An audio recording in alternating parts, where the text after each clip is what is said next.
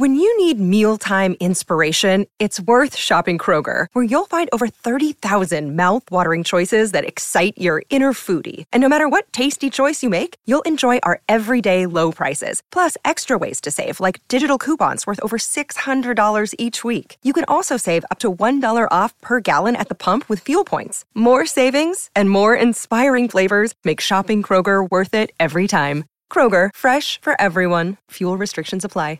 Support for this podcast and the following message come from Corient. Corient provides wealth management services centered around you. They focus on exceeding your expectations and simplifying your life. Corient has been helping high achievers just like you enjoy their lives more fully, preserve their wealth, and provide for the people, causes, and communities they care about. As one of the largest integrated fee-only registered investment advisors in the U S, Corient has deeply experienced teams in twenty-three strategic locations. Corient has extensive knowledge spanning the full spectrum of planning, investing, lending, and money management disciplines. Leverage Corient's exclusive network of experts to craft custom solutions designed to help you reach your financial goals, no matter how complex they may be. Real wealth requires real solutions. For more information, connect with a wealth advisor today at corient dot com. That's C O R I E N T dot com. corient dot com.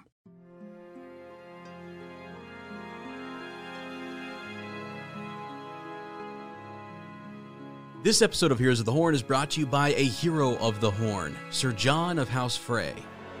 Children of the Dragon, that name had caused trouble, no less for not being true. But how many citizens now believe that Da'shain Aiel had once served the dragon, and no other Aes Sedai?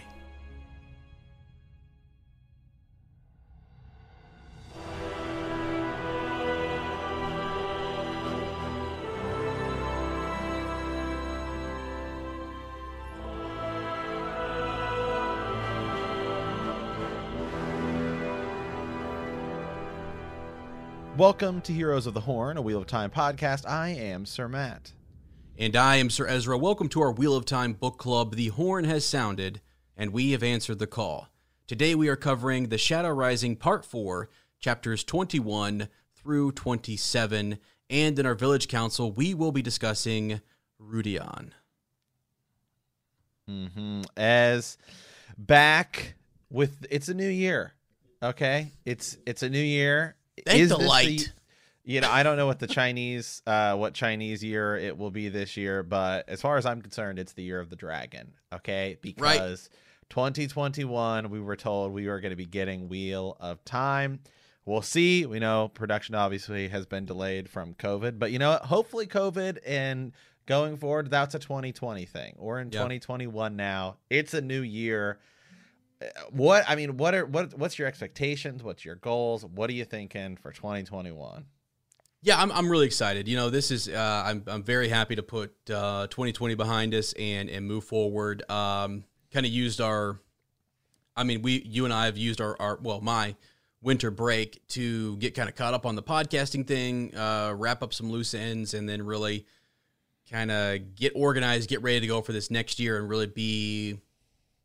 You know, start producing more content, man. It's just start really getting into these series. It's like sometimes the, the events of, of twenty twenty like took us away, or, you know, we were sick or we had things going on. And there was just, there was so many things that were just obstacles, and they're still going to be there for a time. And, th- and there always will be in life. But I just, I, I, I, I could just do with moving beyond that, that year. Um, and, you know, keep, keep uh, looking towards better, better days to come. The light is going to shine on us, my friend. Okay, the horn has literally sounded, and we've got to answer the freaking call. All right, that was that was just a trial.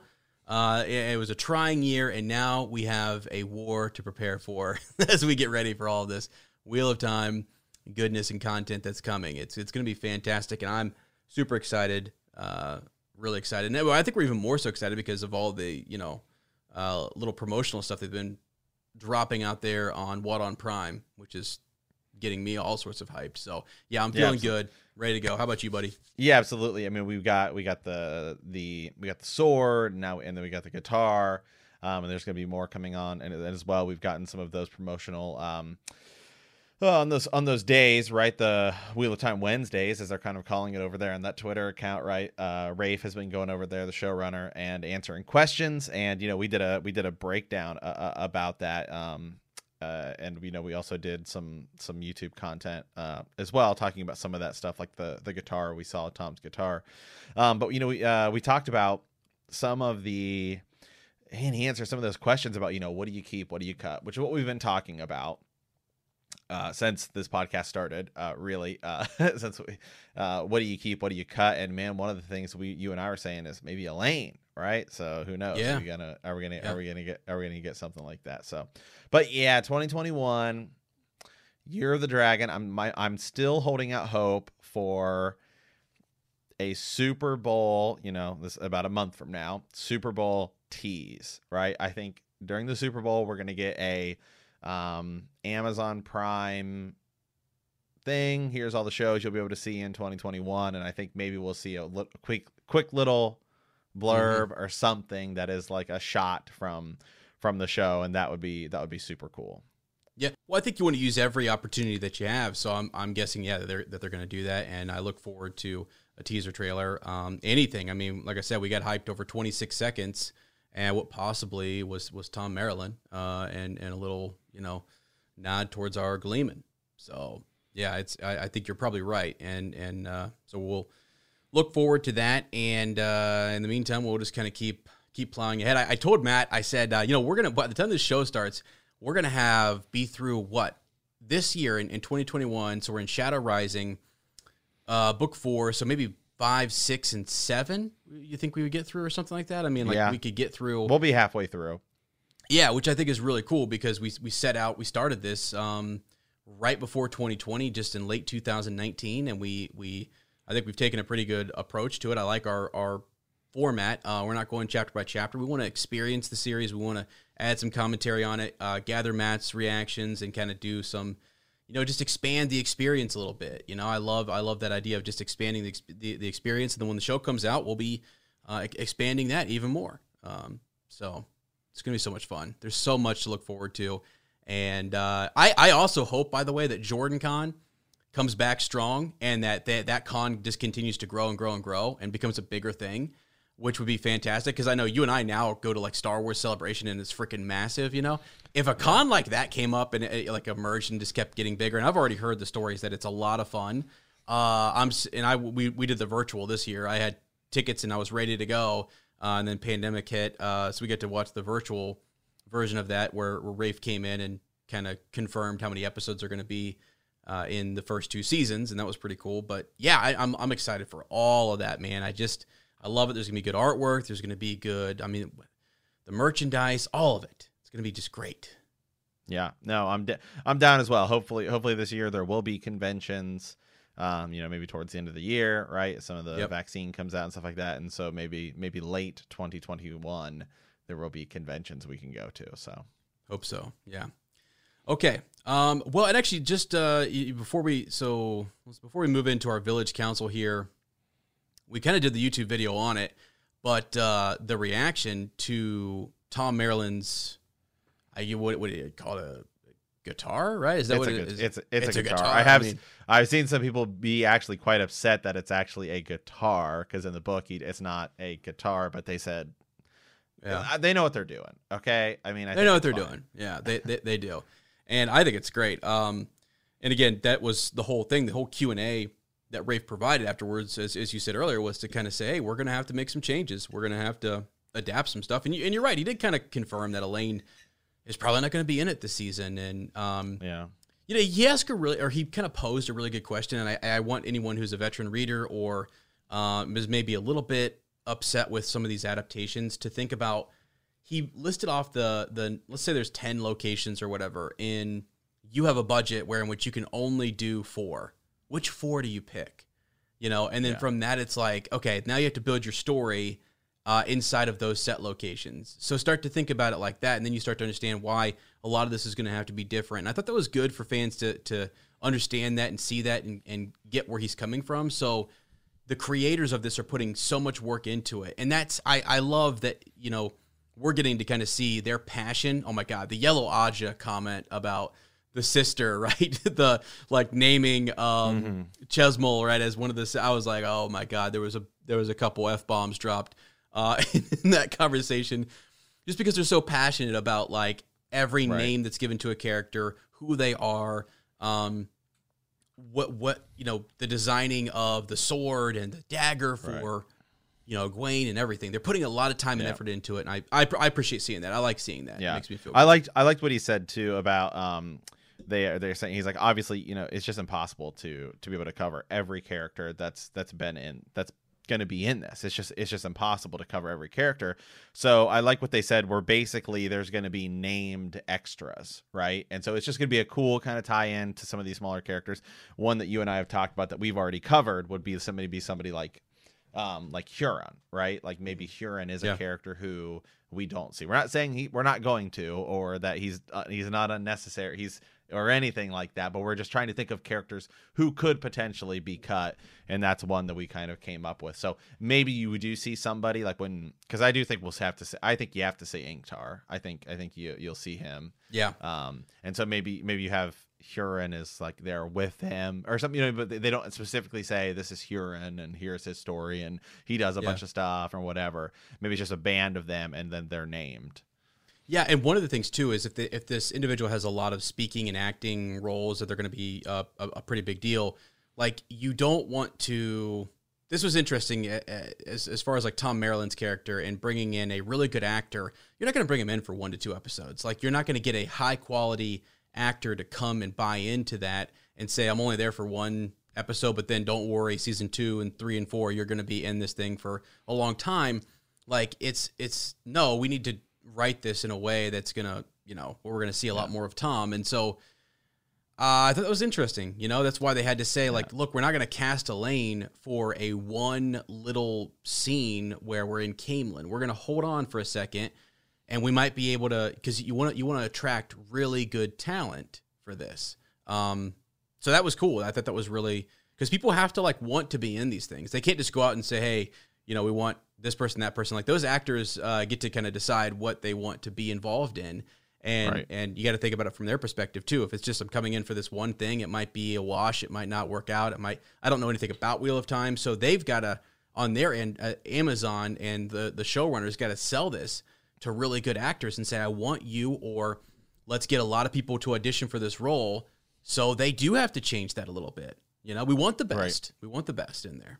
Yeah. So. Yeah, absolutely. So yeah, we'll see. I, I am, I, I, I think that's really the most telling stuff is, is what he is saying in response to some of these questions. Um, and one of the things you and I talked about is, does Thom die? Uh, mm-hmm. You know, in, in season one. And I think we were both kind of saying, no, I don't think he does. Uh-uh. So, yeah. yeah, yeah, or they're gonna. It's, yeah, I have no idea how they're gonna pull pull that. I off think he or, could get injured. Yeah, but well, I don't even, even think they're. I don't. I don't even think we're gonna we're gonna lose him.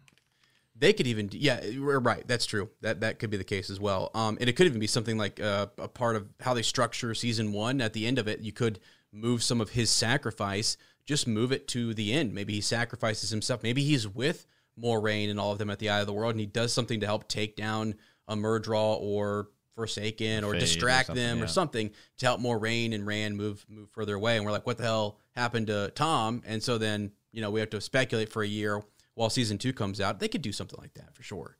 Um, people are going to be a little bit uh, wound up about it, but that's okay. Um, I think mm-hmm. people, have, I just will always remind people that like we've talked about this for so long, and I know all these other content creators and fans have talked about Wheel of Time. Could it ever? Is it possible? And I used to say no. I used to say no, no way. There's no way they're gonna be able to do a movie.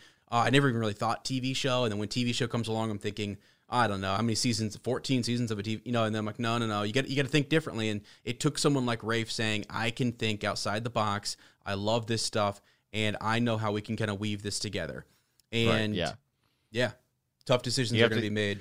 You have to think about it as he, I, I really like the, the question he answered where he's saying, look, we have to we're going to have to attack this T V show. How do I tell? You know, it's like at the end of the day, if I tell you if I tell you part of the story here and and another part of it here, and I kind of move some things around, at the end of it, did you get the gist of the series? Yeah. Yes. Just yes. because it was told to us in one way doesn't mean that that's the only way to tell it.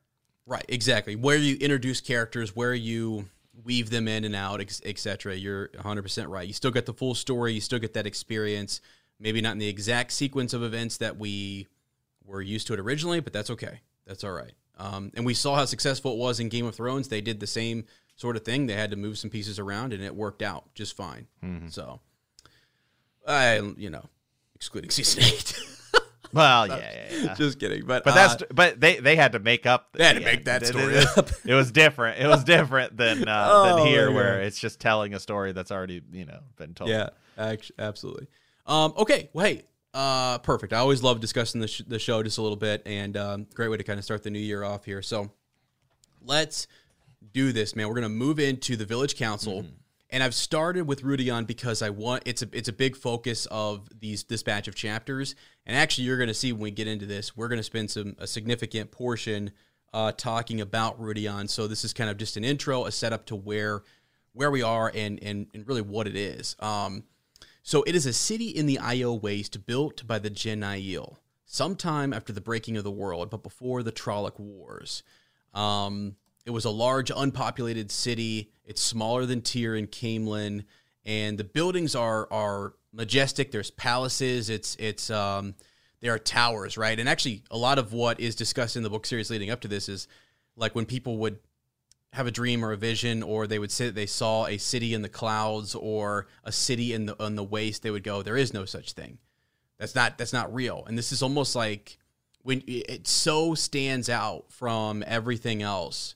Like everything else is just barren and hard to find water and everything, and then you come across the city of Rhuidean, and boom, there it is.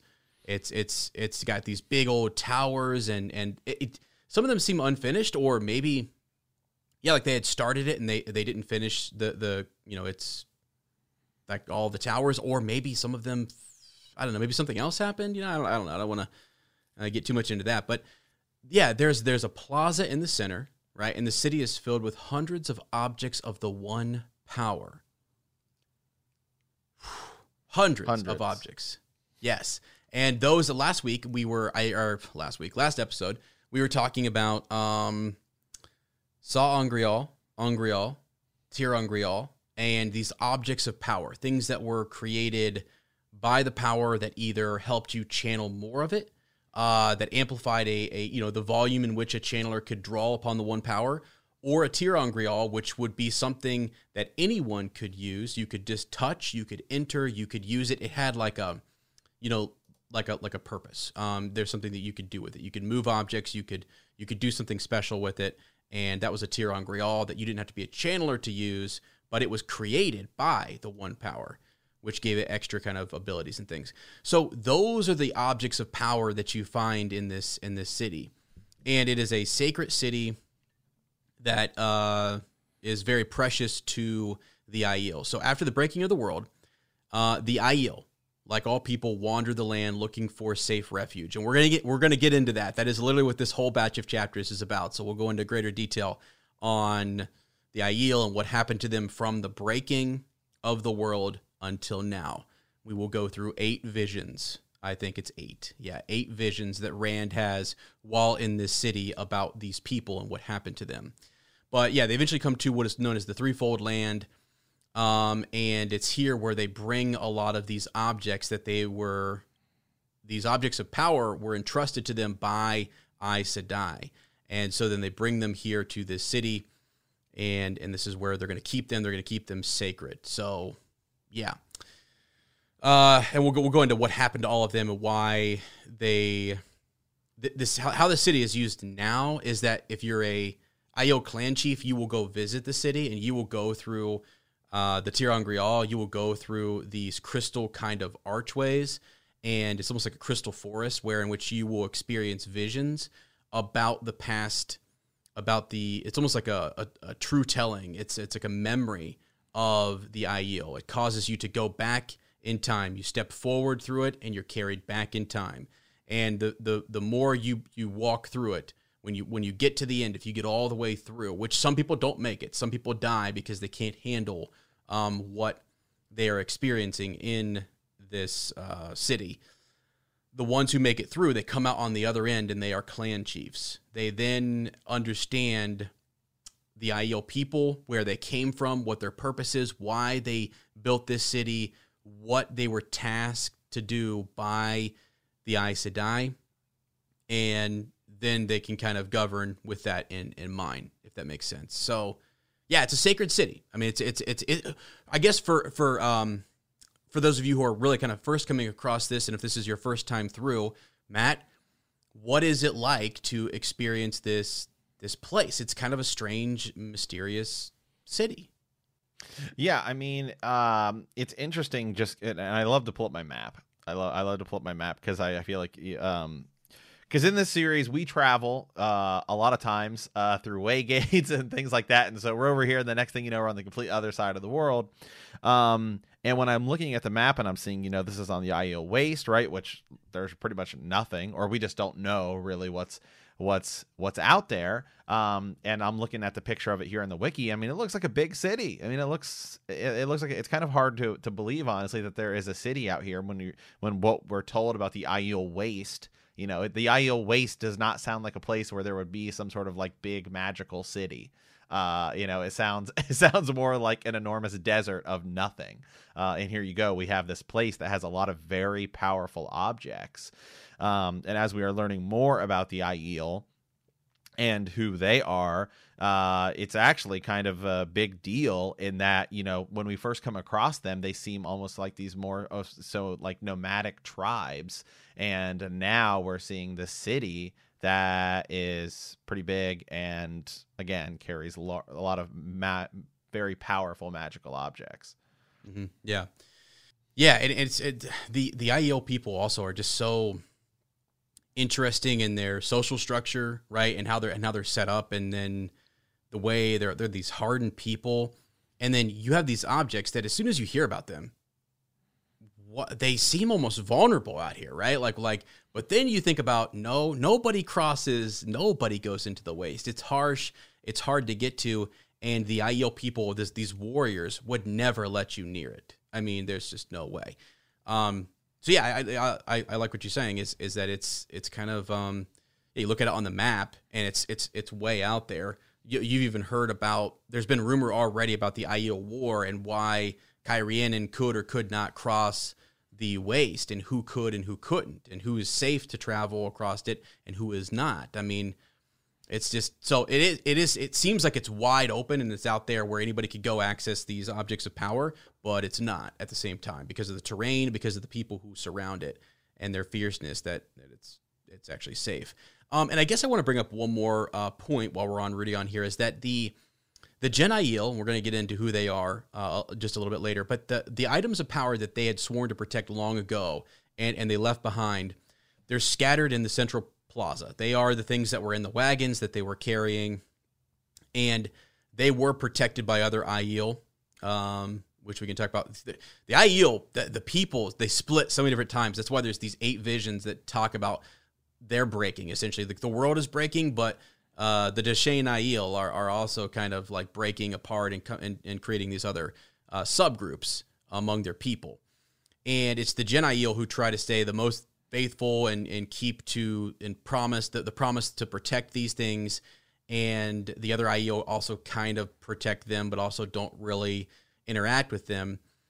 And when the Jenn Aiel finally die out, the warrior group that is that is that is surrounding them. It, the Jenn Aiel did not practice the way of this, like this warrior way, or or or, or you wield a spear or anything. They were very um, still holding to like the way of the leaf and protecting, keeping a promise to ancient Aes Sedai. Uh, but when they do die out, it's the Aes Sedai will actually visit the Wise Ones and make sure that they set up this system, as I talked about earlier, the clan chiefs coming in, the prophecy of Rhuidean, and keeping the system where in which um, the memory of that promise and the sacredness of the city and and what maybe is to come is is kept alive through the Wise Ones and through clan chiefs. So that's important, I guess, to kind of keep in mind.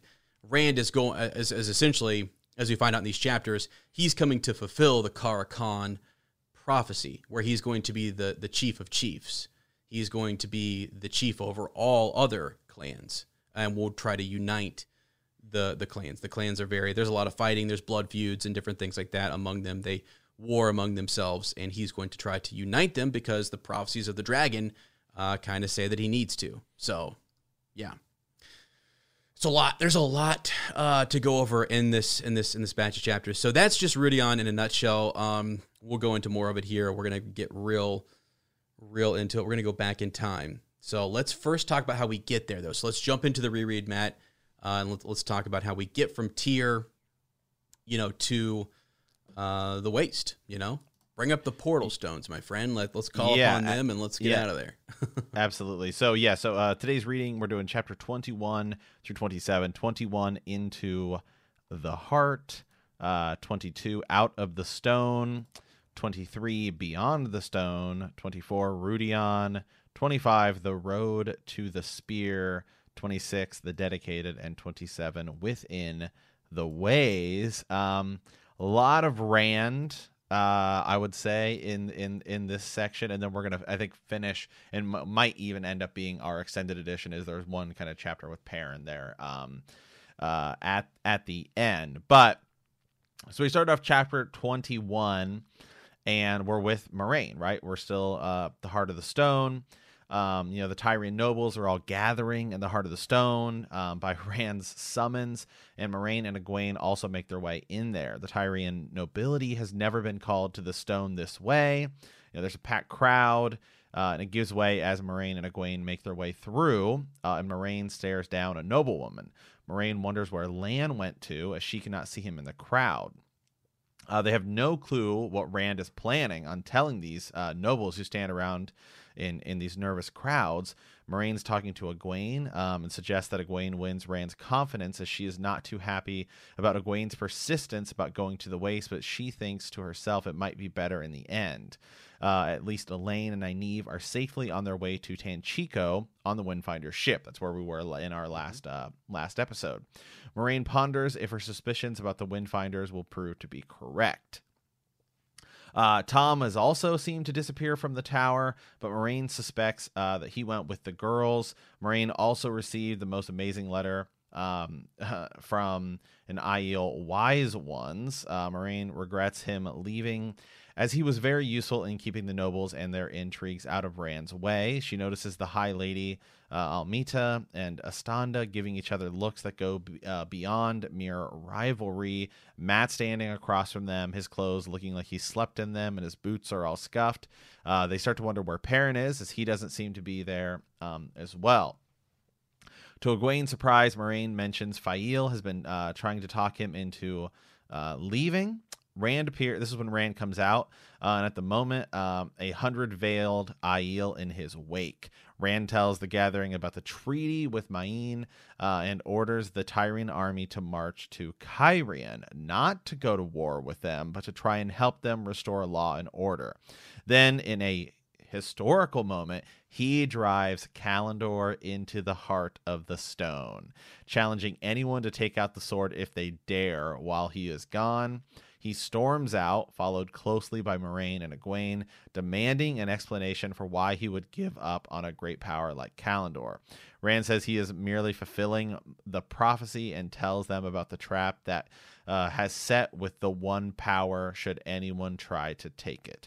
After that, he tells them he means to go to Rhuidean. So um, I wanted to read that whole just uh, summary there, because it really sets up what we're going to be talking about today. Uh, yeah. I mean, uh, yeah. across across the board. I mean, it, it, again, this happens a lot in this series. We everybody's everyone's off doing their adventures, and then they all come back. Everyone's off doing adventures, and they all come back, and that's where we're at now. Everyone's getting ready. They're going to go do their own thing. And Rand says, um, you know, they've been trying. They've been trying to get Rand to go to war, right? And yes. yeah. nah, not not going to do that. Um, and I really like here where he drives Callandor and says, you know, t- try and take it uh, mm-hmm. If, mm-hmm. If, if you can. And he is, I mean, he's in charge now, and yeah, he it, is the dragon. Oh, yeah, he is. Reborn, yeah, it, the dragon. Reborn, yes. Yeah. Well, and it's like, dude, I mean, so he he drives that, he drives Callandor in, into right, right there into the heart of the stone. Uh, what, I mean, he, all this, all this time and trouble is spent acquiring it, and then he leaves it. One of the most powerful objects, he leaves. Why? Why does he do that? Right. You know? Uh, and so what, you know, that's, that's all, that's the, that's the question I had when I first come across this, like, what's he doing? You know? So he's going to leave that, he's going to leave that sword there. And it's this, you know, reminder to, to the people that he was there, and it is there, and it is in a position that it was not before. They can see it. They know, they'll remember that he is going to return for it one day. There's actually a really interesting, um, kind of a nod, you know, uh, Robert Jordan is a fan of, of Tolkien's work. When, when you, you remember the part in Lord of the Rings where it's in the Two Towers and Gandalf is going in to see King Theoden, and Wormtongue is there, and he's got him under his spell, and he says, the part where, where the wizard comes in with his staff, he's like, I told you to take take his staff from him, right? Well, right before that in the books, Aragorn leaves his sword, and he basically says, try it. Try and... T he, the king leaves his sword outside, and, and, and, and like, he, he... I mean, almost what Rand says, like, any man who takes this is a dead man. You're, you're dead. You know, uh, and that's kind of what Rand is, is doing here. So it's definitely different, but at the same time, it made me think of that, and I was like, wow, that's that's pretty cool. Um, so yeah, now out of the stone, right? Out of the stone is the, is our next chapter, and essentially we go to find some portal stones. So in in summary here, Rand has learned that there is a portal stone in the Aiel Waste. He learned about this from a peddler who was who brought back manuscripts and. Uh, he found some of this. He did a lot of reading while he was at the stone. He had learned more about the prophecies. He realized that he had to educate himself, you know, um, to rely solely on Moiraine. What if Moiraine dies? You know, what if Moiraine uh, doesn't make it? What if what if Moiraine is trying to use him? So you would imagine he's thinking, I need to know more about this myself because I'm in this fight. They're after me. I'm the Dragon Reborn. I, there are things that I have to do. So he uses Thom, he uses the other text that he finds, and he tries to learn more about the prophecies. And, and along the way, he finds out, you know, about this portal stone. And so he takes them out to a portal stone that is that is near Tear and gives Mat the opportunity to leave. But we know from previous chapters that Mat has been through the Red Stone Door, and he needs to go to Rhuidean as well. So he's kind of like complaining along the way. Then he's like, you know what? Yeah, yeah, yeah. I'm, I'm sure, Rand, I'll go with you. Like almost like casually, like he, he's fine with rolling with this, but really he knows he needs to go there because he was told that um, earlier. So, uh, yeah, okay. So yeah, they're they're gonna they're gonna um, they're gonna travel through the portal stone, which is crazy. He had to draw a lot of power, and I think I could be wrong. Yes. He get okay. Rand gets everyone close around him and gets ready to channel through the po portal stone with the help of an Angreal he found in the Great Hold, a little fat man holding a sword across across his knees. So he finds this Angreal in the Great Hold, and he uses he uses it to channel more of the power. He's already a very powerful uh, channeler, but now he has an Angreal, which is going to magnify that, and that's great. I mean, he's he's left Callandor behind, so. Um, Could have used that, but he left it back there. So now he's got this little fat man holding a, a sword across uh, his his knees. So yeah, he, he draws in the power, and then through that Angreal, and suddenly the world blinks out of existence, and boom, we are into uh, the next chapter. So yeah, it's cool. I mean, it's cool. We're back to the portal stones again, and and uh, you know, traveling through them, he he's looking at the symbols, and he's starting to you know understand them a bit more. And he gets them. I think, doesn't he use Mat? I think he mm. uses Mat to kind of help him decide which one uh, to go with, which was cool. And his luck and chance, and you know, right. let the dice roll and flip a coin. Which, situation. well, it is, and it, and it's cool because Mat, he and Mat, well, Mat kind of gets in, not like gets into it with him, but Mat, you know, it's where he says, "Hey, let's." um, And then you and I talked about this. Is it Rand's channeling or is it Mat's luck, right? That uh, causes Mat, you know, when he, when he, can we go in to not, uh, not let him in? Because remember mm-hmm. the coin, they flip mm-hmm. the coin and it lands yeah. on its end. Right. Is yeah, that, yeah. Is that is that Mat's luck? Is that Rand being a Taviran? Is I mean, what's what what is it that causes that? Yeah, it's almost like you've got two things kind of uh, pushing. It's almost like mag magnets or whatever, right? What what keeps that coin on its side when, you know, Mat wants luck or chance or whatever to to help him make his decision or or, or whatever, and then Rand kind of says, you know what? But I can also, um, kind of be the counter to that, and if I want it to be to go my way, I can hold that hold that coin up on its end a little bit. Yeah, that was an interesting, uh, you know, kind of thought experiment to think through. What is it that what's going on with their, their various powers and and uh, whether or not Mat? Well, because they say if they say on. yeah, they say if Mat were to go in, he could die. That he could yeah. you know he he could die. So mm-hmm. that was like one thing I kind of thought when I when I came into that. It was like, is it ah uh, you, you know it, again is is it which is it is it is it Rand's power? Is it Mat's power? Because it lands on end and then it falls over to where Mat loses, and then Mat accuses Rand of channeling there. Um, which he probably did, right? I, um, he doesn't like specifically say, I, I like, oh, I use the power to, to do this. Mat accuses him, said, you know, I, I don't like that when you use the power around me. Um, but so I just, I wonder, you know, was it Rand who caused it to land on end, or was it Mat's luck? Yeah. Because they don't, they don't specifically say. Yeah. Yep. Yeah. Yep, and we'll get there. Yeah, the, that's coming up right here. So as we, we come into a place uh, known as Cheandar, uh, where where this is where the portal stone has taken them, and they are going to the Wise Ones. And remember, Aviendha, right? Was uh, she was going to go with Elayne and Nynaeve, and uh, Moiraine has the letter or the note, right, from the Wise Ones that says she needs to return. Uh, so they go back to Cheandar, and and the Wise Ones are there, and and many other Aiel are there as well. They're assembled just outside of Rhuidean. Um, and Ruark is our clan chief who we are with. He is, so he shows up, he's protected immediately because there are other clans around, and you start to get a real sense that these Aiel fight among one another, and that you're not, um, you, you have to be careful because of, of old blood feuds and, and things like that. And so you're like, okay. Um, and then you also learn that the Wise Ones cannot be touched. Regardless of where they came from, clan, whatever, none of that stuff, they're a Wise One, and that puts them, they kind of um, almost are like overseers over over all of the Aiel people, and and all of them are, are revered. Um, also, anyone entering Rhuidean can't can't be attacked as as as well. So that's a sacred thing as well, where you're sending in a man, uh, someone in to become a clan chief. You could also send in, um, you know, a, a someone who is going to be a Wise One, like a woman who is going to be a, a, a Wise One, which we see with Aviendha. Aviendha will will run in there.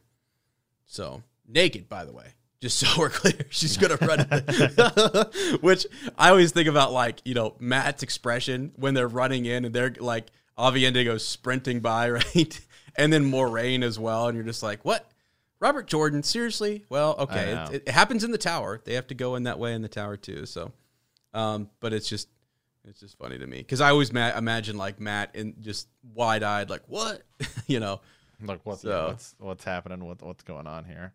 Yeah, but yeah, so that's where we're headed. We're gonna head into um into Rhuidean now. Um, you, and I don't want to blitz through uh, too much of this too quickly, but Moiraine and Egwene are then taken into the Wise Ones first. So before we get to all of that, right, they're taken in. You meet um you meet Bore, you meet Amis. And we learn more about these Wise Ones. And to me, at first, when I when I came across them, Mat, they're like, they're kind of like Aes Sedai, except for they can't all channel. They definitely know a lot about the world of dreams. Um, they're they're Wise Ones. They're counselors. Uh, they the clan chiefs listen to them and such. So they're kind of a big deal. But they also know that they have great respect for the Aes Sedai. And for any Aes Sedai. And they will still kind of tread lightly and respectfully and listen to Moiraine and stuff. I mean, again, they don't. Not that Moiraine can come in here and really do anything she wants, but they have great respect for her. So, mm-hmm.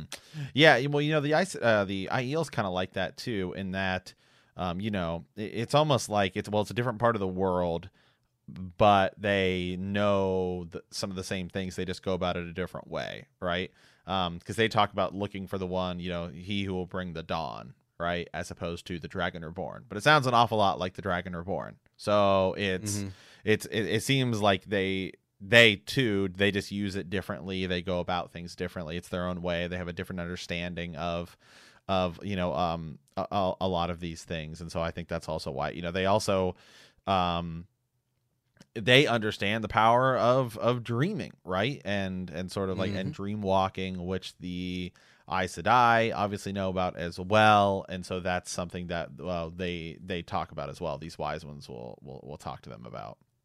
Yeah, yeah, and and Egwene is here to learn. Yeah, as you as you say, from their talents. She's she's considered maybe a dreamer, uh, one of the first dreamers that the Tower has had in many years, and. Um, Varen gives her the the ring, like the stone ring, mm. that she actually sends away with Elayne and Nynaeve, um, so that way they can enter Teleron Riyadh, and she is going here to learn more from the Wise Ones who can help her better understand this dream world and access it. And, um, yeah, they call her a child. I mean, they, they basically show her that it's dangerous and that she needs to be trained. So she's going here, and she's willing to kind of submit to their...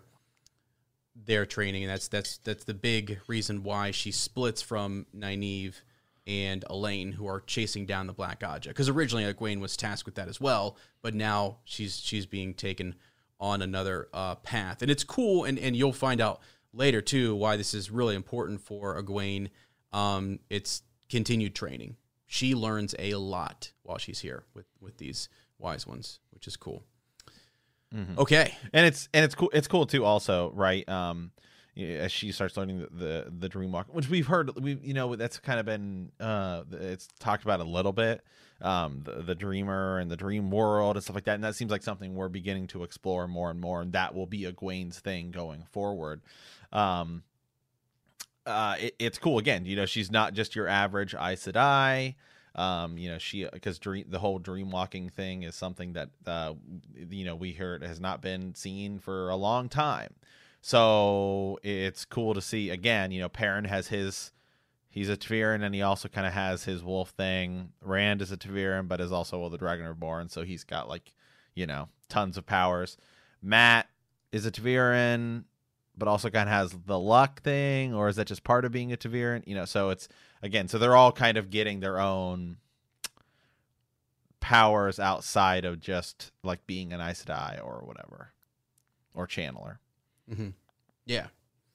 Yep. Yep. For sure. Um, one thing I forgot to mention, so I think this is probably probably important. Um, before we move right into Rhuidean, is Giato, uh, the principles of Giato, and what that means. So we'll bring it up now, and it's going to be elaborated on as we move forward, but it's this um, honor code, uh, and and you know, uh, Amis tries to explain it. We're a little confused by it at first, but she she is attempting to to explain that code to us. And you know, it, yeah, it's it, there's a lot to it. There's there's actually a lot of you'll see these um, individuals who are all uh, garbed in white, and they're servants who come in and they have tow, and they're serving a year. Uh, of service for, for certain things. So that will all be explained later. I'm not sure if it's in this batch of chapters or not, but we'll get into more of that later. I just wanted to mention it because it's the first time it's kind of mentioned to us uh, here. It's directly mentioned to our characters, uh, Moiraine and Egwene.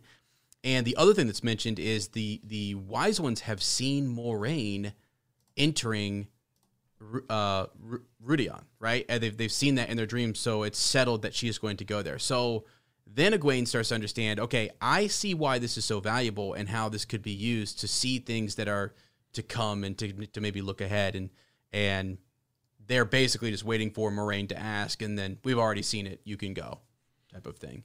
So now Mat, not not that was the situation where not so sure he can go. Um, they always bring up, too, that if this is he who comes with the dawn, then he is changing things. The customs, all of these things that we're going to be taught and that we're going to learn about the Aiel are going to be in some ways broken or altered, or they will bend to fit what Rand needs them to fit, if that makes sense. So they, they say that often, that that he he brings much, he brings great change. you know, Rand is gonna is gonna bring this change, and they they all just gonna shake their heads like, wow, this is not this is not our custom. You know, it's it's right. unusual to send in an Aes Sedai. It's unusual for your friend Mat to go in with you as well. Um, those are things that we're not used used to doing. Uh, Aviendha, you're gonna follow the regular customs, and you're gonna enter. Um, I think his name's Mur- oh, I just lost his name, Muradin. I always mm-hmm. say his name wrong. Mur- Muradin, Mur- yeah. Muradin, Muradin, yeah. yeah. He goes in. He is uh, representing uh, clan the the, the Shido uh, clan, right? Aiel. He's going in to be their new clan chief, and Rand's about to meet him as he goes in there. So, all right. Um, okay. Uh, well, yeah. okay. This will take us to Rhuidean chapter twenty-four, uh, which is uh, Mat. Uh, pretty much a, a Mat uh, Mat chapter here. Um, you know, uh, there's a there's like a wall of fog in front mm-hmm. of them, right? They kind of look out at each other. Uh, it stretches out about a good mile, they think, on either side. Um, and Matt's kind of hoping maybe, hey, maybe there's some water behind it. Uh, they're both hesitant to enter the fog, even though Mat saw Aviendha running straight for it. Rand asks Mat if he is abs. That's just ridiculous to me. Like, like you know, Aviendha just she's just sprinting in there, and they're all kind of like, "Whoa, should we walk through this?" And just uh, boom, yeah, she pops boom, right in there, just busting through. Uh, yeah. So Rand, Rand asks Mat if he's absolutely sure he wants to do this, and reminds him he can still turn back. Uh, Mat tells Rand he has to enter, even though uh, the thought's not very tempting. He challenges Rand on why he thinks he, uh, he has to go into Rhuidean, as if being the Dragon Reborn isn't enough, but he also has to be an Aiel clan chief. Abruptly, Rand steps into the mist, and with a moment of uh, without with a moment of hesitation, Mat follows him. Uh, the fog seems to go on forever, but they finally step out into a hollow dome. Rhuidean is not as big as Tear or Caemlyn, but the streets are very wide, if deserted, and there's great fountains, statues, as we said. It's kind of really... Uh, wow, it looks like, you know, this is a really well done city, really, really big city um, uh, for in the in the Aiel Waste. Uh, it appears unfurnished for all its splendor. Uh, there's no water in any of the fountains, uh, and the fountains make Rand think that um, think think though, and suddenly realizes while looking at the city, uh, it must have had access to water at some point. Rand channels water up through the ground from an ancient lake.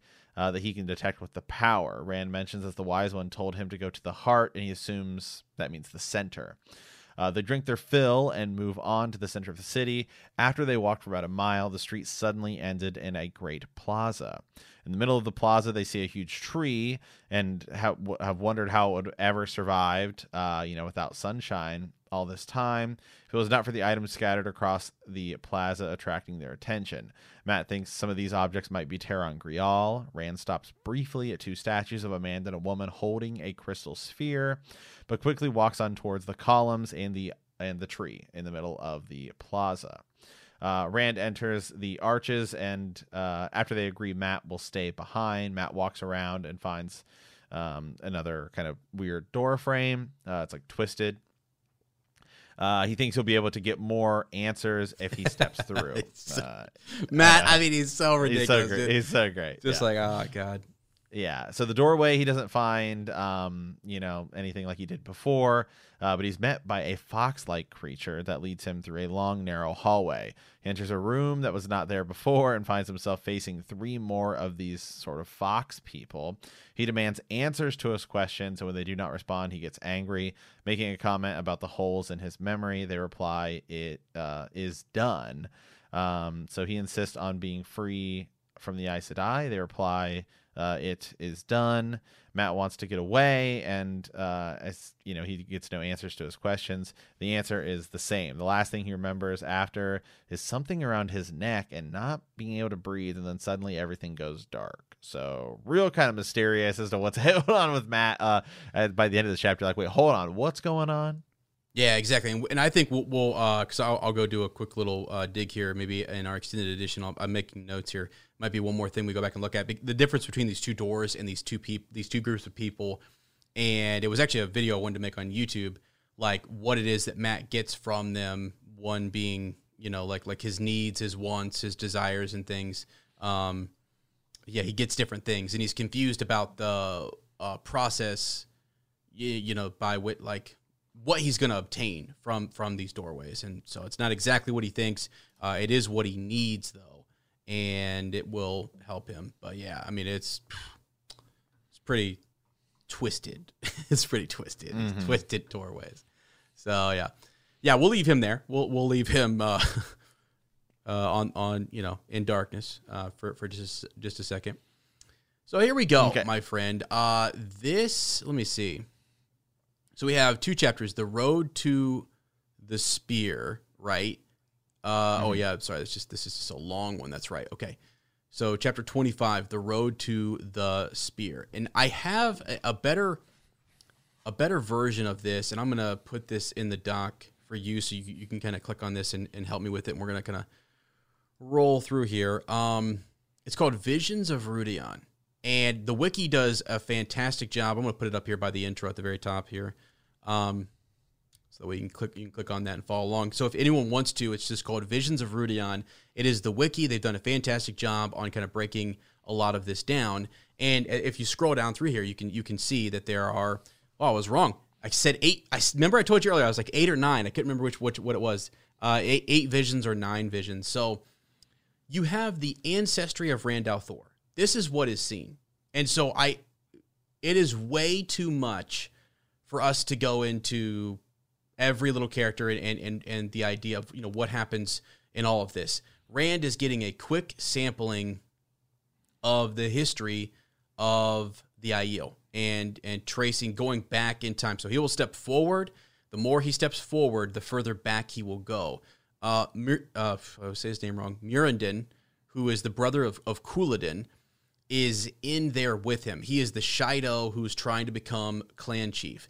Now, they said, you can die. This this could kill you. Well, the problem is, is what is killing the Aiel people is, or what drives them mad, or or what is, uh, what's the problem here is that they're seeing, like like truth. They're actually seeing um, how far they have strayed from who they originally were. They've, they're seeing how far they've been broken as a people, how much they've been broken away from from their ancient roots and, and, and who they once were. Uh, they're warrior people. So this is this is this is pretty extreme, right? They're, so they are people who have spears. They're hardened. Uh, they can. They're the most dangerous group of people I think that we've encountered yet. They are extremely dangerous. And they they work as in, in these units, and, and just like when they're veiled, I mean, everyone in Randland or the Westlands or the whatever, the Wetlands, will say that when you see the Aiel, like, like I remember the story where Perrin kind of comes across um, the Aiel in the Bane, right? Um, comes across them, and, and they were, the heroes of the Horn were telling stories about how they had killed, you know, all of these Aiel, and people are like, get out of here. You know what I mean? Like, you know, like, like maybe you, you went up against one of them and this, this one took out like, you know, a whole group of you guys. It's, they're just really warrior like people. And I think that's where they are now. And then as you go back through these nine visions, you find out that they were very much more so like the Jenn Aiel, which we hear about, and the Tuatha'an, the traveling people. They are like the, the traveling people, as we saw with Perrin, and Perrin struggles with this so much. They follow the way of the leaf. Peace, pacifist, would never, they, they would rather, they would let you strike them over and over again and ask you what they did wrong. And that's what we see in this. And they cannot believe that that's who they once were. They, they, they can't bear that. It's such a, it's, it's such a, it's too much for them. So the first vision, you have the Aiel settle into the Aiel Waste. The second vision, you have a time before Aiel came to the threefold land. So we keep going further back and back in time. The third vision, the birth of uh, the Maidens of the Spear, Faris, Faris, I always say it wrong, Far, Far Daris Mai. Uh, fourth vision, the Aiel split from the Jenn Aiel. Uh, fifth vision, the Tuatha'an split from the Da'shain Aiel. The sixth vision is wandering through the breaking.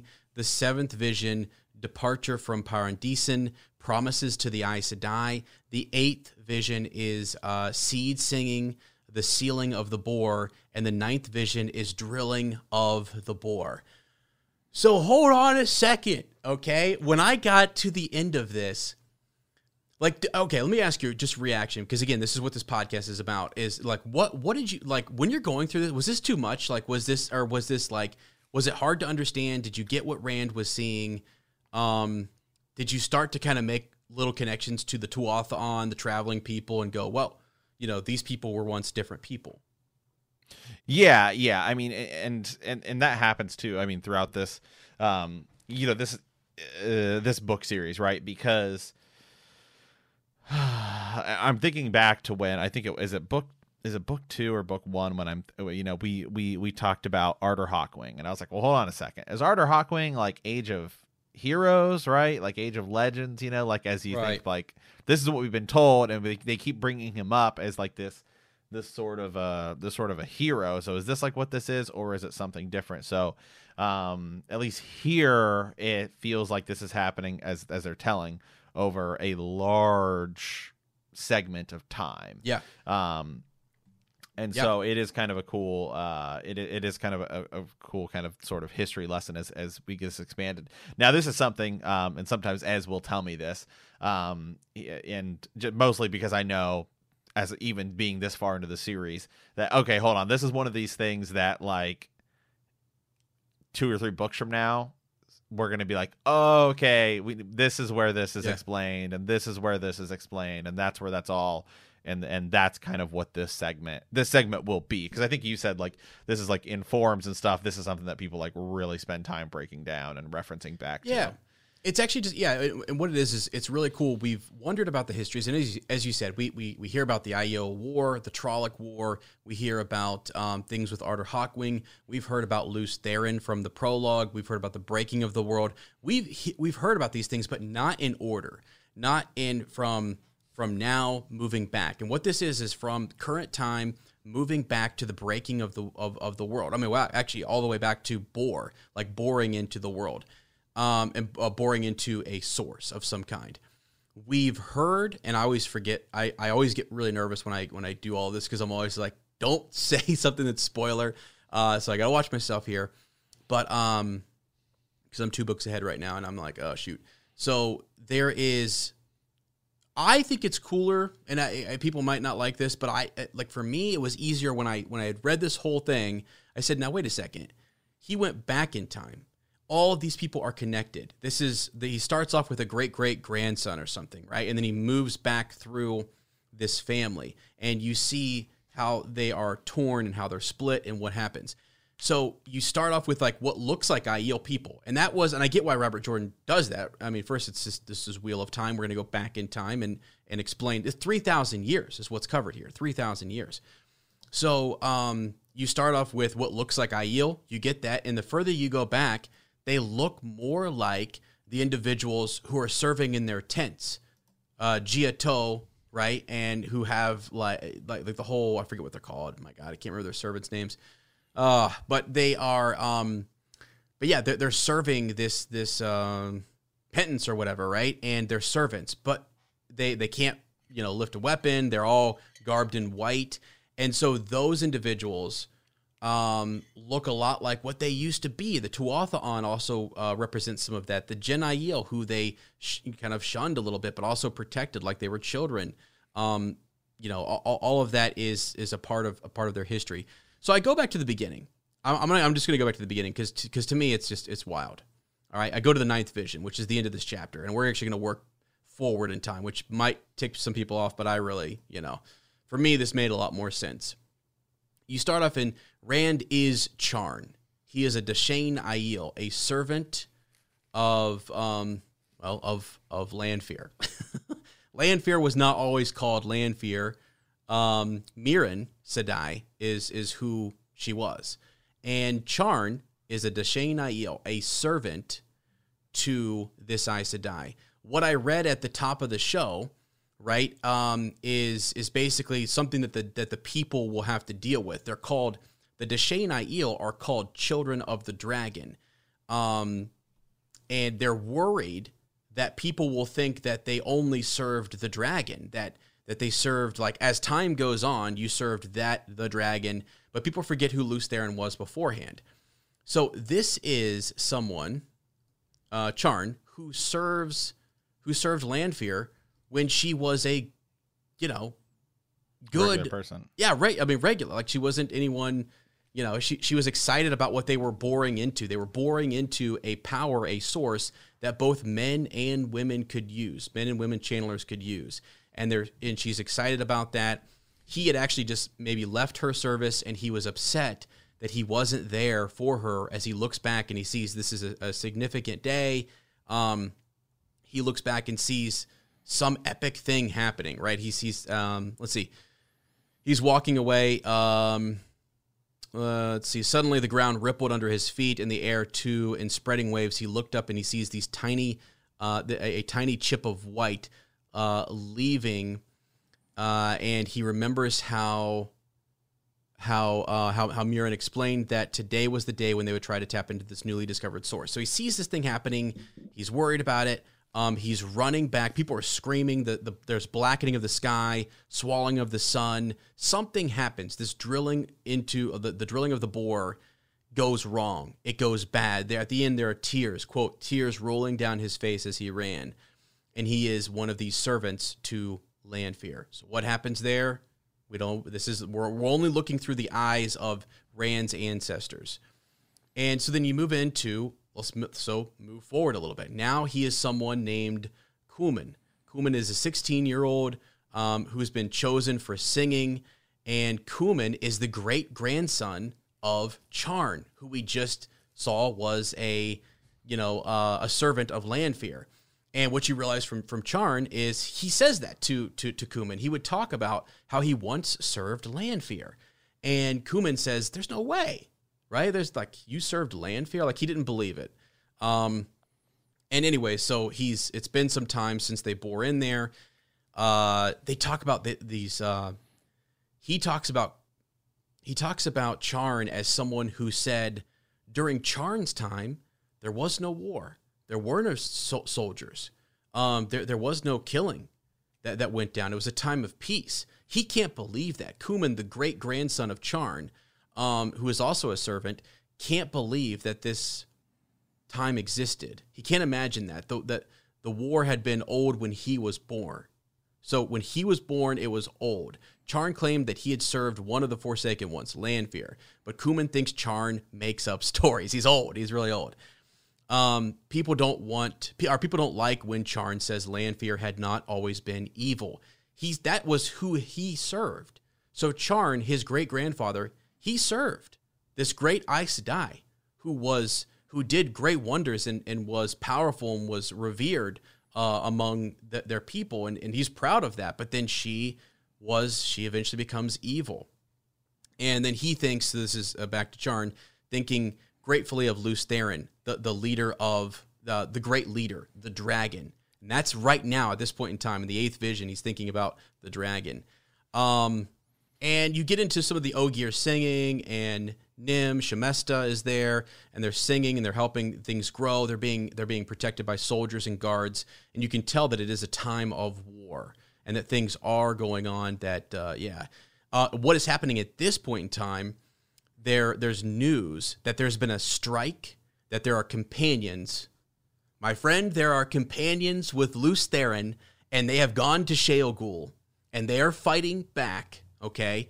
And the rumor is that they have sealed the bore and most of the Forsaken on the other side. And there's, like, great rejoicing. People are happy. Uh, you know, people can't believe it. Lews Therin, the dragon, has won. He has won. And you can see how long these individuals live, because Charn was his great great grandfather who served Lanfear, and this, like, okay, like, I don't know how far the time jump is right here, but the war had gone on for some time after they get into the bore. Um, so that's interesting about the lifespan of these individuals. Maybe was a little bit longer than than what we're used to currently. So, but yeah, so you see the celebrating, uh, they're they're they're, they're celebrating all of this, right? And then what happens is Kuman, um. will be traveling with his his uh, his great-grandfather, Charn, who is taken and killed. He's killed because he was serving Lanfear. And then he basically says, we'll find the rest of you, you know, who were serving the Forsaken. You, Da'shain Aiel, you servants, I don't care who you served. You served them, and they went bad. and we'll kill you for that. And that, and he's sitting here going, no, no, wait, what? And so at this point in time, uh, Kuman is okay, Matt. Why is Kuman okay? Because the dragon, the leader of the Aes Sedai, has won a great battle. If you serve the dragon, you're good, right? You're good. For now. For now. Because the dragon is about to go mad. He's about to go mad. And so the, the longer this goes on, uh, so let's let's keep going back here. Let's get into the seventh vision, which is now we're in Par, we're, we're in we're in Parandisen, and uh, Jonai is the son of Kuman. He's sixty-three years old. He's in the prime of his life, not old enough yet for gray hairs. He's hurrying down an empty the empty streets of Parandisen. He's passing the dead chora trees, shattered buildings. The ground is still rumbling beneath his feet. Now hold on a second, Matt. I thought we sealed everything at the Bore. I thought the at dragon, the I thought the dragon had sealed everything off, and. And, and and everything was good. Why is the ground shaking? Why why are all these things happening, right? He's wearing his cotton sore, his work clothes. He enters what is known as the Hall of Servants. The entrance is not guarded anymore. People are running around carrying papers and boxes. There's anxious eyes. There is straight panic going on in the Hall of Servants. And you have all this, and what and what we see through through Jonai is is this um terror in the eye, like the Aes Sedai, all women, by the way, all women who are standing around this long table. And on the table is the dragon banner of Lews Therin. And now the title that's thrown in there next to Lews Therin is Kinslayer. Mm. And there's also a crystal sword on top. So we go all the way back now, and we see what we found in Eye of the World. The dragon banner is there. Now we see they had it, and they hid it, and they call upon the green man, Nim, Uh, to to help them hide it. You see the beginnings of that conversation here, and so and and he is just like he's. I think he's just blown away by this, right? Um, and this is where you get like he and he and um the Nim or, or he's talking to him. He calls him a child of the dragon, and that's where he kind of worries, like, oh shoot, don't call me a child of the dragon. The dragon was Lews Therin. Lews Therin is a kinslayer. Like his. His great-great-great-grandfather was killed for being a servant of Lanfear. He's going to be killed mm. because he was a servant he of Lews Therin. Yeah, and it's like, oh, my gosh. So it's just, it's just so much uh, happening here, and it's just it's so intense. The Aes Sedai are – why are they hustling? Why are they moving so quickly? There are two individuals named Jarek and Heindar who are showing up to Parandisen. And they are men, they are male channelers, they are Aes Sedai, strong in the power, and they are on their way to the city. And if they get there, there will be a fight, and people will be destroyed. This is the breaking of the world. These, these male channelers are going mad, and they are channeling, and they are causing great chaos. So these female channelers are deciding, what do we do? And this is where the rest of this kind of takes off, in that you are, they are trusting... They are trusting uh, Jonai and his his family, his people, the Da'shain Aiel, to take with them sacred objects, right? Objects of power, to go on this quest to protect these things, and they take them to Rhuidean, right? And really what the, the whole point of this is, is that you learn that these people are once servants who uh, followed the way of the leaf, who were peacekeepers. They were servants to the Aes Sedai. They had a promise to keep to them, to keep these objects safe. And along the way, only one group really keeps, the Jenn Aiel really do keep to those promises. They're attacked. They're, the rest of these visions are them uh, falling under attack. They're on their way out of the city. They're wandering through the breaking. They wander for years. Jonai is is wandering. Um, he's the son of Kuman, as I said. Then you will follow his other sons, um, and and you you see like those sons will lose their wives, their children. They're attacked. They're beaten. Some of their stuff is taken. And along the way, people say, we've got to fight back. We should leave. We need to go seek shelter. The Tuatha'an group will split, and they will start to follow the way of the leaf. And then they say, but wait, we had a promise to the Aes Sedai to take these objects to a place of safety. And they they leave. And then you have the other faction, which is like you, you eventually have Aiel, who, when many of their people were taken, they then, and part of these visions is that they will go back and they'll they'll try to take their uh, women and children back. And to do so, they have to kill. And once it's been found out that, that you've killed, um, you're not welcome back. You have abandoned the way of the leaf. You've you've lost. You are lost. You're out. You're out, and you've picked up a sword, and they killed with a sword, and or or whatever. And so then, it's a whole. It's it's just crazy, man. But you get to you, the the understanding that the Aiel that we see now have strayed so far away from the Da'shain Aiel, who were servants to the Aes Sedai, these these individuals who were, you know, the Hall of Servants. And Aes Sedai were servants, right? To serve them was a great honor, and these were the greatest in the land who did all these great deeds. And so they've, it's almost like they've they've they've lost their way. They themselves are lost. They're a lost people, and um, they've given into the way of um, the warrior.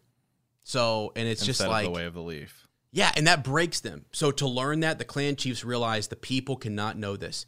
They they would break. This would break the people. So that's kind of what that is all about. But to me, it's just so crazy to go back and see the like they they just touch on the Bore and what were these Aes Sedai trying to do? What happened that would cause Lanfear um, to become evil? And then what would cause these men to go mad and to cause this breaking? I just picture that sometimes, them being around the table with the dragon banner, the crystal sword, with uh, the green man, the Nim, and, and saying, we need your help. We need to call upon you one more time to help us, and you need to, to protect these items. They had individuals dreaming about things. Prophecies were being dreamed about. Information was coming to the Aes Sedai in that moment, and they had to make these decisions to literally save the world. They saw... It rem- this is going to sound crazy, but it, it reminds me of like Doctor Strange seeing one way, like them having a vision and and foresight to say there is a way that this can be fixed, but it's that's desperate, and we have to. The Da'shain are going to have to help us. You had all these different things that have to take place. Send this person here. Send them over here. We need to get ready. Male channelers are coming in. They're going to destroy this. If they get a hold of Callandor, what could they do with Callandor? Send it away. Um, so, hey, dude, it's, it's just, it's so intense. And that's why and they, I wanted do to they, like, do they you know, know, do they know at that time that, you know, the wheel is going to keep spurning out patterns and all of these things. And so they say, maybe at one point someday, all of this will work. And, and then that's, or is, do you think it's yeah. more out of, de- more out of desperation at, at that exact moment? So I forget whose wife, if it's jo- Jonai's wife or, or Kuman's wife, who is a dreamer, and they have dreamed that there will come a time when things will heal and be better, and that, but that, but it's, they speak from a place of great sorrow. Like they dream and they see into the future, and they can tell, just like the wise ones now are able to dream uh, and kind of see that Moiraine should go into Rhuidean. They can see things that are coming. Egwene has kind of done that as well too. Um, so yes, there are some people around them who can kind of see that, that yes, there is a way that the wheel will continue to turn. Um, but it's far beyond their lifespan, and it's just, it's kind of a sad, desperate hope. Like, let's do our right. part, because eventually in the end, years from now, this w- will be saved. And actually, I don't really know, you know, like at this time, I mean, this would take me going back into, which we were told, everyone, everyone kind of told us at the start of this podcast, don't go into all the histories, Sir Ezra, right. just hold off for a second.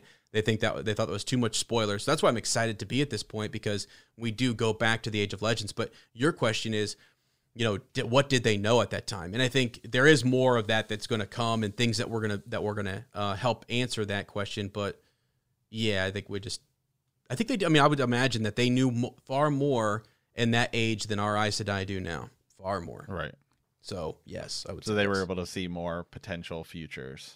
Yeah. Yeah. Yeah. And even just understanding more about this, this wheel of time, and this, and just the way that the world works, and, you know, the, the so they, I guess weaves, I guess maybe the they didn't wills. see they didn't see potential futures in which in which the darkness won. Yeah, I yeah I don't know, because I mean you I mean don't you think they would think that that's a possibility? Well, and so here's the thing: they're split on that, right? So the Forsaken, the Forsaken don't see. That's where they, they differ.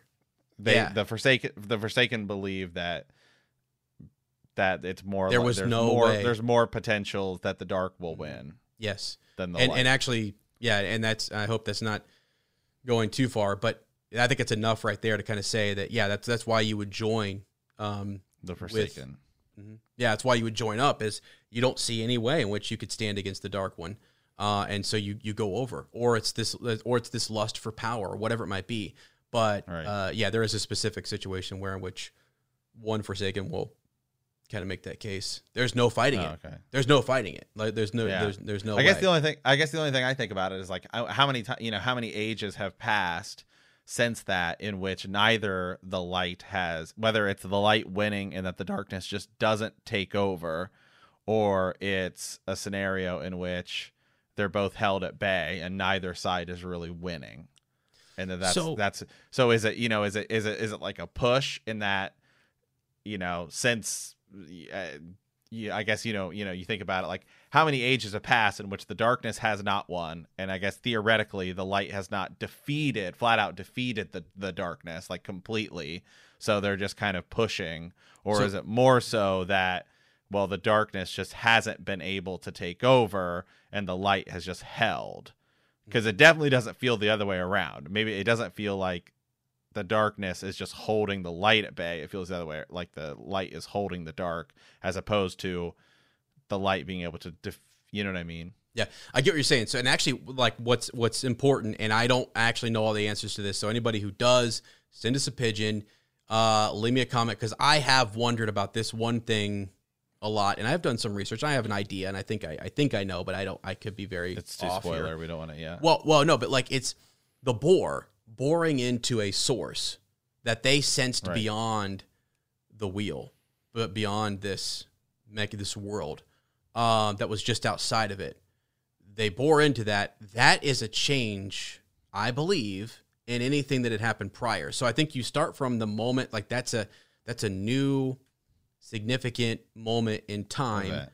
Yeah, that moving forward, like, as you say, ages come and go. You've got three thousand years or more where, yes, what what Lews Therin did was, with the one hundred companions, seal the bore and sealed it with, and what, this is what all of the um, Aes Sedai are talking about, is, is to protect those seals on the bore and to make sure that the Dark One cannot escape his prison that the dragon put him in. Now, what gets lost over time is that he's the dragon and he caused the breaking of the world, not the fact that he saved the world from the Dark One, who was the, the so war of the shadow there... was was was what would have just not only broke the world but would have destroyed it completely. Is there a dr- is there a dragon before the drilling of the bore? There you go. That's the question. That's I knew that's what you're trying to ask, which is, and that's what I want. P- I don't. To me. That is him stepping up into a role, a situation that was never needed before. They had never done something like this before. Like you had never uh, tried to tap into this source. Um, so, buddy, I don't have a good answer for that question okay. because that I'm is. I'm just wondering if it if it is something that the wheel used to counter. You know? Well, yeah, is and actually maybe it is a mechanism. Maybe the, this right. this dra- this dragon has been used for different things before that.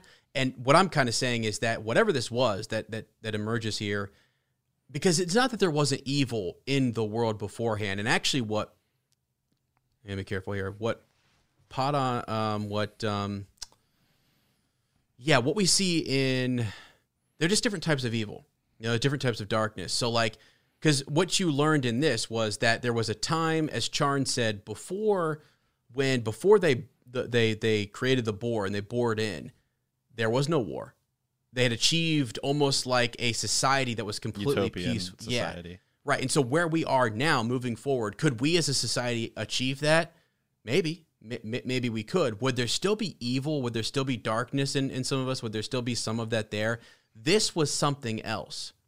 This was something different than the one power that they were tapped into that was turning the wheel of time. Um, it was beyond that. And so that is what is, that's sort of your your inciting incident to the whole story. Something new comes along that's different. But before that, I mean, again, they talk about during the Age of Legends that what Perrin uh, and, and what um, Min, their abilities are far, it's beyond, they don't even know. That, you know, they, they don't know. So was there another incident like this before? Has it happened three thousand years prior to that? I, that's a Robert Jordan. You know, that is a, I have no, I have, I have no clue. Um, and maybe it's said somewhere and I've, I've missed it. I would love to, I would love for someone to enlighten me, but it's okay. a good question. It's, it's a good question because okay. it's questions that I know you've had before and I've always, you know, even off the podcast. Well, going, we, I, we, I, yeah, right. I have to get. Yeah. I have to. We have to get further into it. So no, that's good. That's good. All right. Well, hey, we have one more uh, chapter. Well, no, that is it, right? That is that is chapter twenty-six. Sorry. Um, so we do have one more chapter, which is chapter twenty-seven, which is the Perrin chapter. But I think we're gonna cover that in extended edition. Uh, um, yeah. It, all, all we really need to say, because I said we would do like a quick kind of summary on it, just for folks who aren't. Um, checking out those extended Patreon. editions, which are on Patreon, by the way, where we kind of take the discussion a little bit further. And I guarantee you, uh, every time we do these, I go and do, Matt asks such good questions and I have to think about things. And, uh, and by not, the way, not, not, not spoil things. Yeah. N- one, not spoil things, but then also two, like it's a fourteen book series and the other series that we read are so thick. I just want everyone to be a little bit, uh, understanding of Sir Ezra. I read, uh, I run a podcast where in which I talk about Lord of the Rings. I run a podcast where in which I talk about all of the hundreds of Legends books in Star Wars. And I run a podcast where in which I talk about A Song of Ice and Fire and all of the histories in that. And I'm entering the Silmarillion with Lane in an unexpected podcast. And so right. sometimes I do not and, remember and, all the things and, in this series. And For Fun, A Narnia Podcast. And For Fun, just, A Narnia Podcast. Which, yes. Right, which is just kind of like, you know, on the side when when you can. But still, I mean, it's it's it's more it's knowledge to retain. Uh, yeah, it, it is. And that's why yeah, I, I, I do rely on these resources and I try to go back and reread it and think about it. And, um, and I, I will rely on our listeners to kind of help us out because – I, I go back and forth on some of my, you know, it's not, the reason it's nice to discuss somebody is you make it, you, you make this a memorable experience because I discuss it with Matt. I then listen and I read uh, what you guys say. And when I've talked to like Nicole Whitaker and uh, some of our other patrons, just it's really nice to hear them share their thoughts on what these things are or help me remember something later on in the series. Like, oh yeah, you know, Sir Ezra, don't forget that the reason this happens to Matt is because we need this later on. And that's, that's totally uh, what I need. And it's very, it's very helpful, but yeah. So in this though, within the ways, this essentially is, um, chapter twenty-seven real quickly. Perrin is, has decided the White Cloaks. It's rumored that the White Cloaks are uh, amassing in the Two Rivers. Emmons Field is under attack and Rand knows that Perrin, when he feels a pull to go, he will go. He he knows that uh, these Taviran will, that they have roles, that there are things that they need to do. And Perrin feels a need and a desire to return home uh, and to deal with the White Cloaks who he started this sort of conflict with uh, and killing so, some of them in Eye of the World. And he's going to go back and he's he's essentially doesn't want Faile to go with him because he's going to turn himself in. Maybe they'll leave the Two Rivers alone if I just turn myself in and I, I'll say, take me. If, if the penalty is death, then death it is. Leave my people, you know. Yeah, and Faile is not gonna. She's she's she's not having any of that. She just met the love of her life, man. She ain't she ain't letting him. She's, no way. I know. She's all in. She's not doing that. But loyal, loyal is the one who is going to have to. Um, he needs Loyal's help to get there quickly. How are you going to get there? You're down in Tear. How do you get back to Emmons Field? Well, you're going to use the ways, which we know are also kind of tainted. And the Black Wind, Machin Shin, is there, and it will eat you up. So Loyal is not a fan of that, but Faile kind of caught him in this promise where he basically promises her uh, to that, you know, he will show her, you know, that. And when she asks and whatever, so she... She kind of puts Loyal in, in a little bit of a pickle, and uh, so it's Perrin is forced to follow them through the ways. So Faile is supposed to be left behind, and basically Perrin says, or uh, yeah, and Perrin wants to leave her behind, and then she figures out a way to, to stick around and will not let Perrin go off without her, which is very good. So, yeah, and again, we'll be covering that more extensively in our extended edition over on Patreon, as we do have a pigeon today. This uh, is from Heather Reed. Yes. Heather Reed. Yes. And actually, yep. yes. So what I have, it's actually over here on Patreon, uh, a couple of her, her comments here. Last time we did an extended edition uh, on the Atheon Mier, the Sea Folk. And um, so she has a couple, couple things in here just about the extended edition. Let me see if I can pull them up here real quick. And then our part three discussion, Heather just says, and I appreciate all of her like going in here and, and commenting. Oh, and yeah, okay, yeah, actually. By the way, while while I'm at this, Heather joined us in a Zoom at one point, and we are going to have in January another Zoom chat Uh, we talked with our some of our Bend the Knee patrons, and we're going to have uh, some patrons from Heroes of the Horn and elsewhere kind of join us. It's just nice to kind of get everybody together and and, and talk. Mm-hmm. So, but she says, yes, I would still love to join you guys to talk about the books, which is what I want. I want her to come on and talk full spoiler uh, and kind of move even maybe beyond where Sir Matt is. I've also talked to Nicole Whitaker about uh, doing that and and Sir Nick. Um, so that, that would be really, really cool. So she uh, is looks like currently up in her reread at up up to Winter's Heart. It's actually even a little bit beyond where I am. And uh, then she says that The Shadow Rising is definitely one of her favorites in the series. Uh, and it is massive. This book, I tell you right now, I, it took me in my read to, to get through this. I, I just remember it being a lot. It was, it was, it's a lot to get through. It's very, very, it's a lot. So she also says, hey guys, uh, another great episode, referring back to our part three, The Shadow Rising. Uh, as far as the drops that Amazon is doing for the show, I would love to hear a little of the actual soundtrack. I'm a huge music person and would totally geek out over that. I love that Rafe is being so intentional about any changes they make between the show and the books. And I, I agree with Heather. Um, I love that transparency, and I think it really helps people understand, you know, what he's dealing with, and it shows you the passion and the emotions at which he's approaching this project. And I think that's really important and uh, good on him. That's great. So we all knew that there would be uh, that there would be adap- uh, adaptions that would, uh, but the fact that they are fully aware of each one and have a clear reason behind it shows just how importantly this project is to him and his team. Moraine's staff uh, was with her in the first book. This is one reason why a lot of people connect uh, Wheel of Time with Lord of the Rings. Moiraine is seen with the staff right from the beginning of The Eye of the World, but she loses it when she is trying to close the Waygate in Faldara.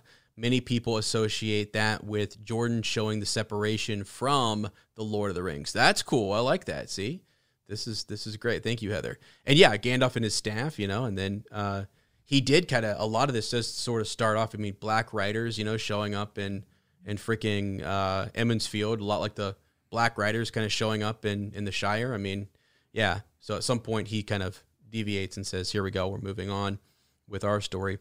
Uh, now on to the chapters. I love the scene with uh, when when Ruark separates Faile and Berylane.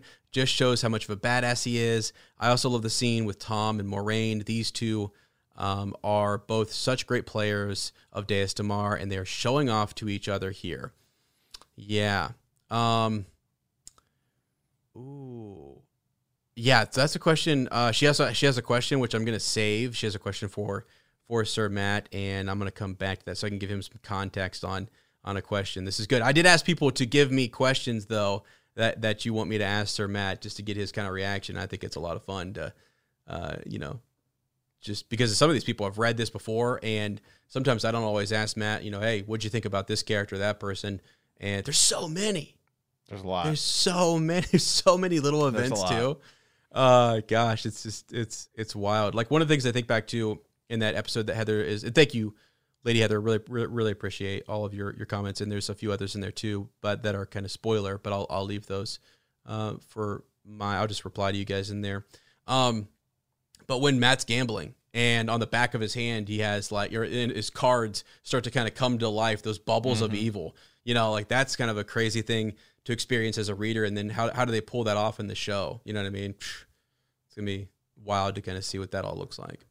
So, all right, though, that is pretty much it. Uh, yeah. So, uh, thanks to everyone. Um, haven't, if you have a chance and you have comments on what we talked about today, and you don't want to leave them on the Patreon thread, it's totally fine just to send me, uh, you know, an, an email at the horn of valir at gmail dot com. Just label the part, you know, just tell me what episode you're referring to, and I can kind of go back and check that. And even if you're somebody who just joined in and we talked about something, you know, three, four months ago or back in the Great Hunt or whatever, we're always happy to kind of reflect and refresh our memory on where we've been and move forward. I mean, a lot of what I do in these uh, episodes is try to help make connections between stuff we're experiencing now and things that we did experience.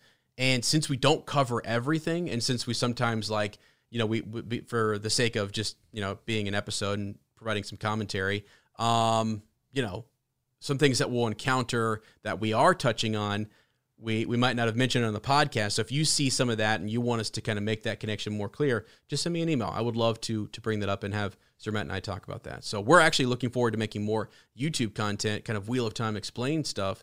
And um, we're if still there's a topic you want us to yeah. cover, let us know. I mean, seriously, uh, if you go look at our Star Wars channel, I mean, we're just people send in questions. We make a full video on it. So it's like, hey, that's all true. right. You, so feel free. That's true. That's true. Absolutely. And and I'm, I'm excited. I, I really want to say thank you to everybody who supports us on Patreon and who um, has gone and subscribed to the YouTube channel, because it does mean a lot to us, and it's encouraging for us to kind of keep doing this project and to keep working on it and having a good time. It just means the world to us, and we're excited to do to keep this up in, in twenty twenty-one and, and be with you guys um, for the show. I mean, our plans are to do like live streams after the show drops. If it's something that's a, I don't think it's gonna be a binging, uh, you know, a show where you binge. I think it's gonna be mm. something that drops each week. You're gonna get a new episode. So if that happens, we're gonna cover it. We're gonna take your your emails. We're gonna talk about them on the show. We're gonna do full episodes dedicated to the show. So if you're here now, um, that's something to look forward to. If you show up later and you're you're experiencing the reread and the show's going on, we're glad to have you. Make sure you send us those. We're calling them pigeons. It's just so mm-hmm. weird for me to get used to saying that. I keep wanting it to say is. Ravens.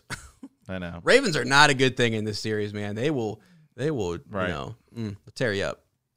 So okay. All right, guys. Well, hey, we want to thank you for answering the call. In our next episode, we will we will be discussing part four of oh uh, of the Shadow Rising. Uh, yeah. What are we gonna call this on the fly here? We go about let's say a twenty-eight through thirty-four. Yeah, that's fine. Let's go about there. And so if we cut it a little bit short, then just know, uh, yeah, this time I didn't look ahead to see where... I always try to find a good stopping point for us, like a mm-hmm. little cliffhanger. So about chapter thirty, thirty-four. That sounds fine. Yeah, make okay. a note. So, all right, if you like our podcast, don't forget to subscribe, like us, write a review, leave a comment, or send us a message at the horn of valir at gmail dot com. We will see you soon, and remember that the grave is no bar to our call.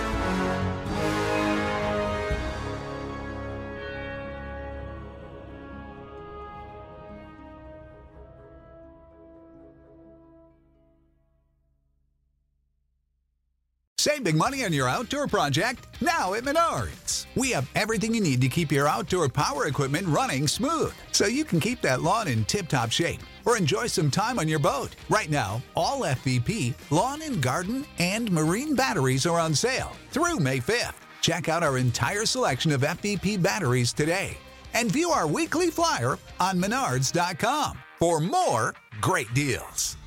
Save big.